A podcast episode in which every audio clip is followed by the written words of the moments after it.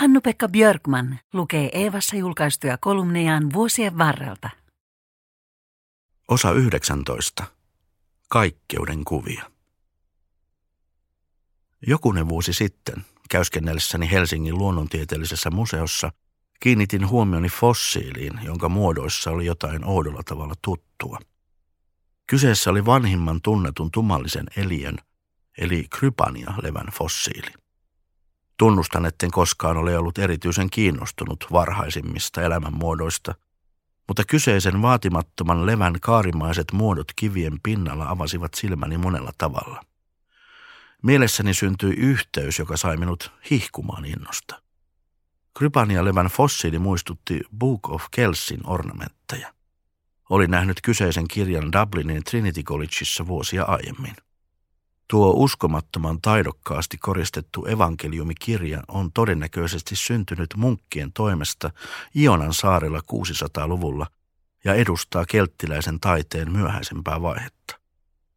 Mielessäni syntynyt yhteys tuntui tavattoman lohdulliselta. Miljoonia vuosia sitten syntynyt elämänmuoto toistui ja kertautui ihmisen kädenjäljessä. Kaikki mikä on ja mikä on ollut – jatkaa elämäänsä tavalla tai toisella. Luonnon kiertokulussa, myytteinä, tarinoina, taiteena. Luulen, että ihmisen ei ole helppo hyväksyä ainutlaatuisuuttaan. On lohdullisempaa löytää vastaavuuksia sekä ihmisten että luomakunnan muiden olijoiden joukosta. Tunnistaa lajitoverinsa on yhtä kuin tunnistaa itsensä – Vasta tutustumalla toiseen huomaamme, että olemme samankaltaisia lukuisista eroavaisuuksista huolimatta. Ehkä yksinäisyyden pelko onkin pelkoa siitä, että kukaan ei tunnista meitä, että ominaisuuteni ihmisenä eivät olekaan lajilleni tyypillisiä, vaan jotakin outoa poikkeavuutta, joka erottaa minut muista lajitovereistani. Olla maailmankaikkeuden ainut minä on pelottava ajatus – ja kuitenkin totuus olemuksestamme. Edellisestä johtuen kaipaamme hyväksytyksi tulemista enemmän kuin mitään muuta. Koko ihmisyytemme on laskettu sen varaan, että joku rakastaisi meitä sellaisena kuin olemme. Kaiken olemisemme perusta on rakkaus, kaikesta huolimatta.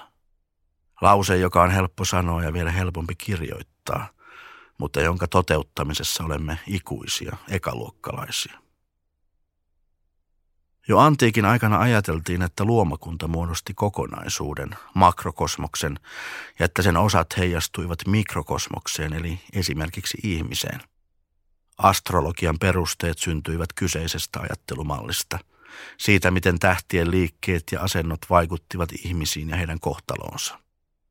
Keskiajalla taas alkemistit keräsivät tähtivaloa peilien avulla, koska sen valossa kylpeminen oli havaintojen mukaan erityisen tervehdyttävää. Ihmisen ponnistelu ymmärtää maailmankaikkeutta ja olla osa sitä sai välillä hyvinkin omintakeisia muotoja. Haettiin vastaavuuksia. Jos kukka muistutti silmää, se tehosi silmäsairauksiin. Orkideoja käytettiin sukupuolitautien parantamiseen, koska jotkut niistä muistuttivat kiveksiä. Taustalla kummittelee mielestäni koko ajan ajatus ihmisen kosmisesta yksinäisyydestä ja sitä vastaan taistelemisesta. On helpompaa olla yhtä luonnon kanssa kuin erillään siitä. Ajatus, joka meidän päivinämme on lähes päinvastainen. Nykyihmiselle luonto tarkoittaa ponnistelua, selviytymistä, valmistautumista. Se on jotakin, jota mennään kokemaan, koska se ei enää ympäröi meitä kokonaisvaltaisesti. Vastaavuudet ovat hämärtyneet. Mutta Ionansaaren munkki, joka piirsi evankeliumikirjan sivuille hitaasti kasvien ja levien kaarteita ja uurteita, oli havainnut, että myös hengen ja aineen maailmoilla on vastaavuutensa. Hän tiedosti, että taiteilija kykenee havaitsemaan asioiden salaiset vastaavuudet.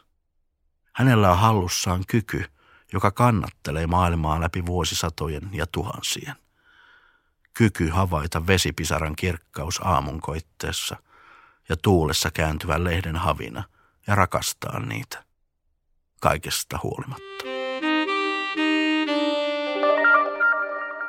Yhteistyössä Eeva ja Kansallisteatteri.